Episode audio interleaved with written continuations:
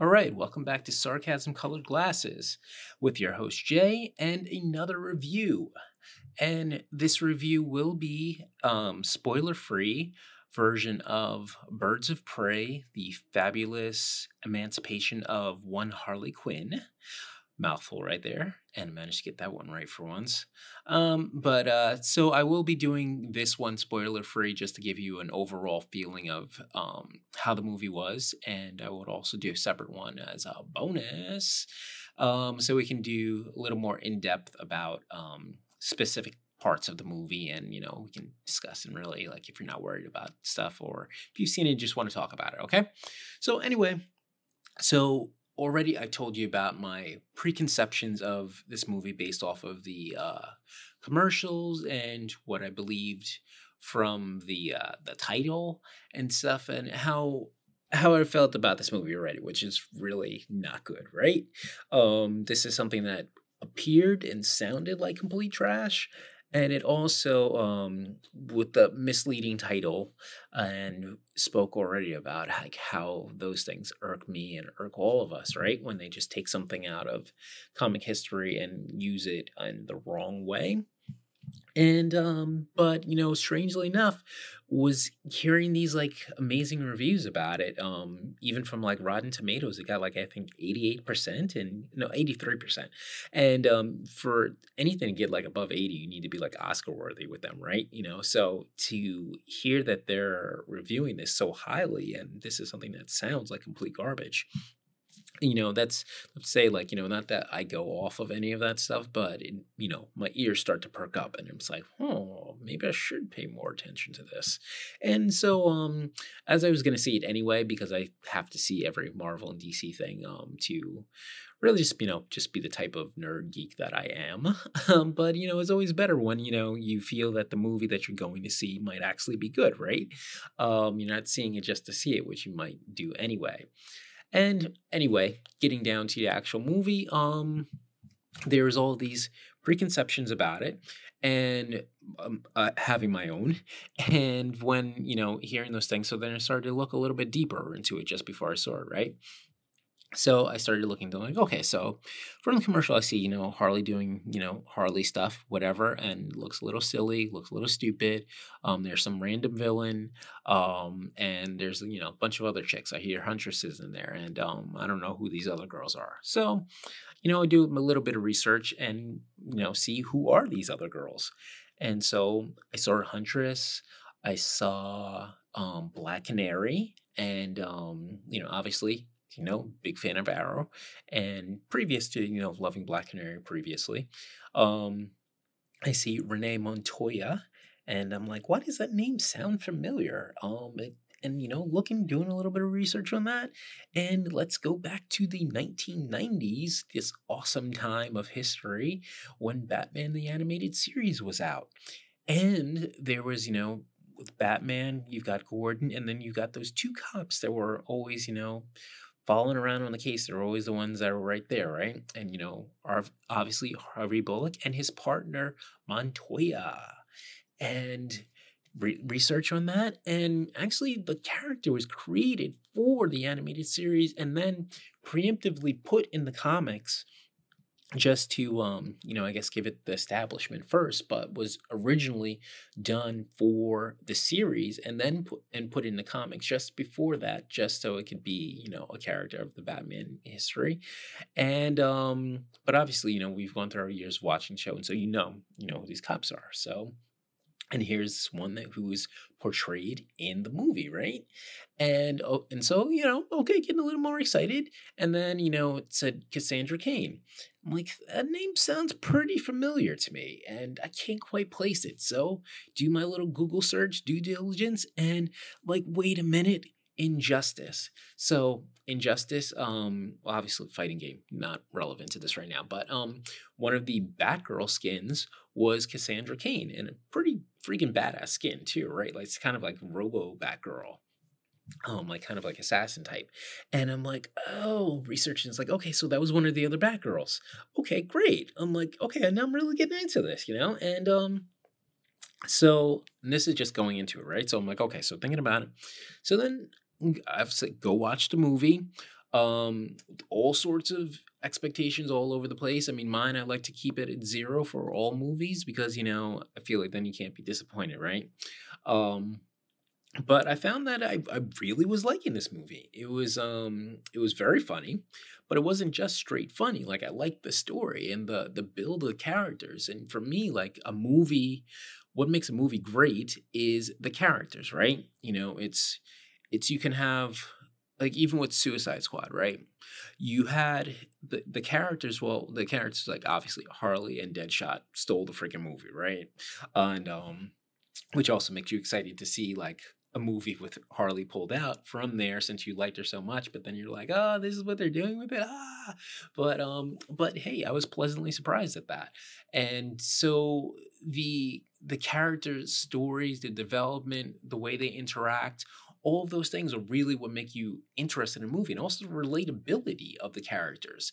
And I felt that, you know, all these separate different um the the female actresses in here um well the characters we're talking about the characters um the actresses perform the characters very well um to you know if we were talking about it on that level yes they did great performances of their character and um but the characters you felt like they were relatable. You felt you felt their story which is really what you should be doing with the movie what makes you like something because obviously if you can't relate to them then it's like you know you, you're you're kind of just watching something you know?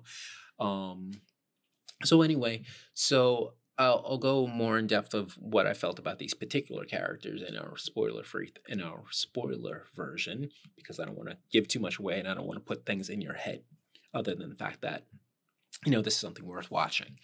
And so, um, whew, lost my train of thought. So anyway, so um, a lot of the the the big thing about like what was not liking about this movie per- perceived before it even came out, right? Um, one thing being that you know it's you know it's Harley movie, Birds of Prey, and you're like if you think about your comic knowledge, you're like Birds of Prey, like one they're like a hero group, and two they got nothing to do with Harley Quinn, so what the fuck are they doing? You know, why are they using this name? And then, you know, you're completely misleading you. And, you know, people have said, you know, it's like, okay, well, you know, it's a, a Harley movie, really. You know, it's just everything else is just backdrop. Um, and really to set that straight is it's it's not a Harley movie. It really is a Birds of Prey origin story where Harley is kind of like she's just there, you know. It's not that she's not there, but she's uh the uh how would you say she's basically the driving force of this origin story.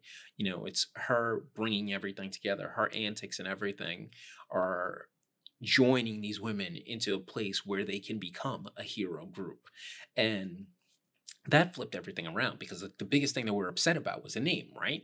And so and then you think about it it's like they actually got it right you know it's like okay so here is the birds of prey you've got your your top title line and then you've got your undercurrent of like you know harley's emancipation because you know obviously it does have the flowing undercurrent of her you know separating from the joker and getting out on her own and you know whatever everything that has to do with that right? So but that is the undercurrent not the main focus and something else to um that somebody kind of mentioned to me is to to think about it like Deadpool, right? You know, Deadpool was not serious. There was a lot of like fourth wall breaks and um you know like the violence was like crazy and like comical right?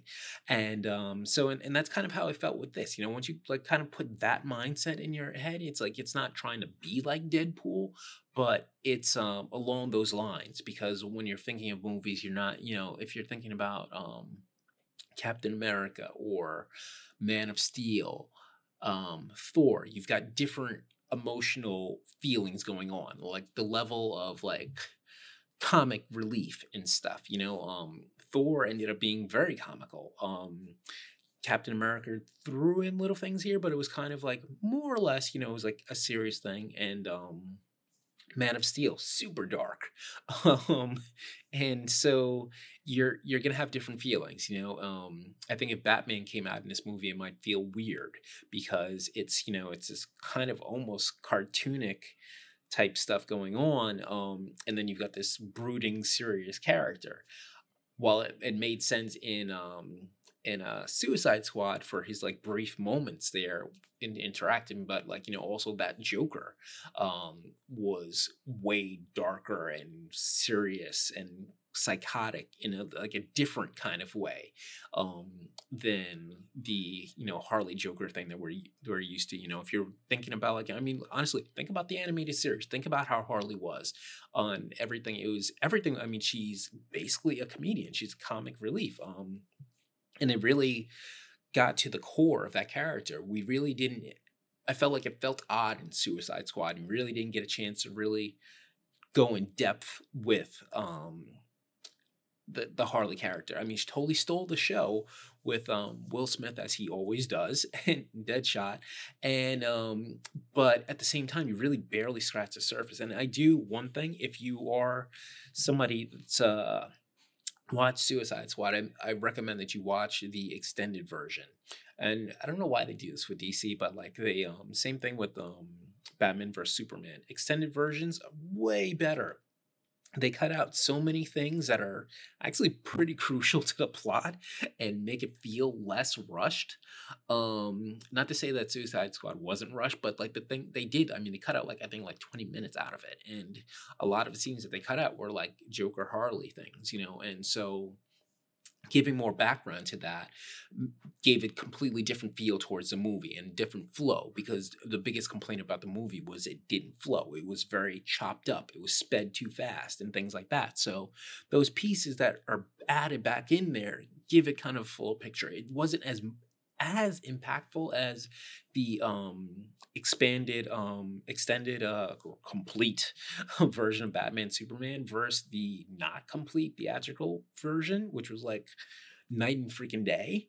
Um but it did make a difference. And so but this this movie really brought more of her out and it also brought more towards the character that you're used to and seeing that brought to life and I thought that that was great. You know, it's like you've got the acrobatics, you've got the um, the, the literal psychosis, um, but like in a funny way. You know, so um, think about like you know like if you're thinking about emotional feelings, think about like Deadpool. You know, and and I think that you're kind of set for the way that this movie goes and um and also like uh also you know it seemed like the the random villain right and it ended up being you know black mask which is, of course, not on the top line of like Batman villains. But if you have watched, you know, read the comics, watched this animated series and some of these other movies, you've seen the guy with the black skull mask, right? He was just, I mean, he pretty much just one of the thugs. Like, you know, he was kind of like a sort of kingpin type guy, but like much lower level. Um, and so, again, taking things that you aren't that you haven't seen before and aren't just like you know like oh here's the riddler here's the penguin and you know here's joker. It's you know things that are from the batman comics but brought out victor zsasz who has been featured in gotham and also very briefly in um I believe the dark, not the Dark Knight. It was uh, Batman Begins. Yeah, um, but like if you weren't looking for him, you would know him, right? And um, this Zsasz was very, very much more true true to the comics. Um, while I loved the the um, Gotham Zsasz, this guy he was like you know he's really like okay this is this dude's a psycho you know and they brought out the whole thing of the scars and stuff. Um, so if you like are familiar with these characters in the comics, and you get super excited. So that's even even just like you know getting that information. This is all the stuff that trailers left out.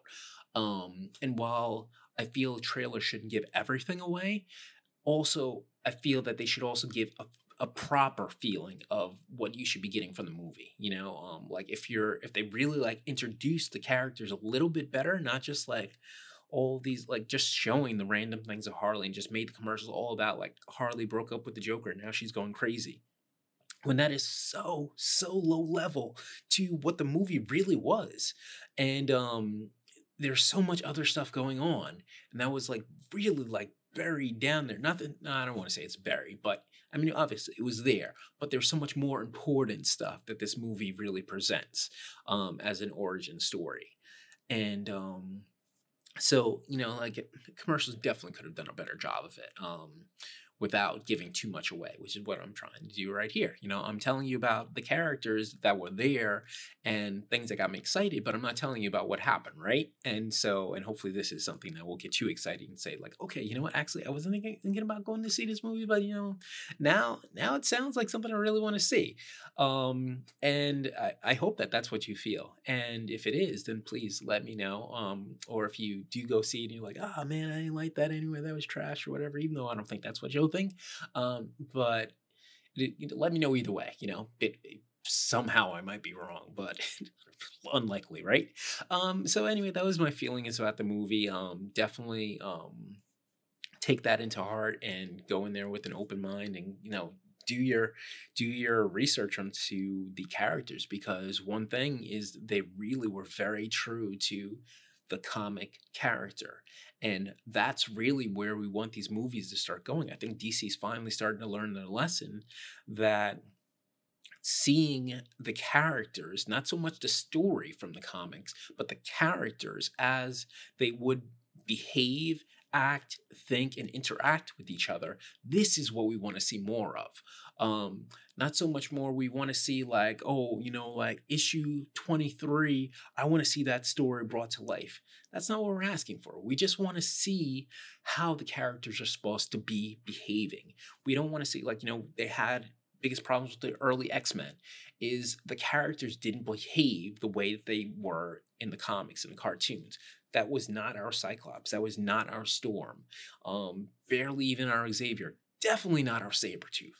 And, you know, and as they evolve and they do their, you know, um, Days of Future Past, like reboots and stuff to try to like fix the timeline from the way that they had fucked it up in the beginning, they start to get down towards that's my storm that's jean grey you know and and then we start liking it more. But like the thing with the X Men is like it's gone so far down the line that people like by the time it starts actually getting close to the characters, people are tired, not even watching it anymore. But I digress. We're talking about um, this DC movie here, and you know, and this is this is what we want to see more of, and I hope that they keep doing this way. I think that I think that they finally have heard our message, and they're doing us right. So anyway, let me know what you think about the movie. Um, and definitely my advice: go see the movie, and uh, and then come back here or hit me up on Twitter at uh, hjism, um, or hashtag jism on um, Instagram. That's not the pound sign, actual hashtag spelled out. Um, or drop comments here, whatever. I don't care hell, whatever. Do whatever you want. But anyway, go see this movie, and um, I hope you're seeing clearly and your prescription's filled. Until next time.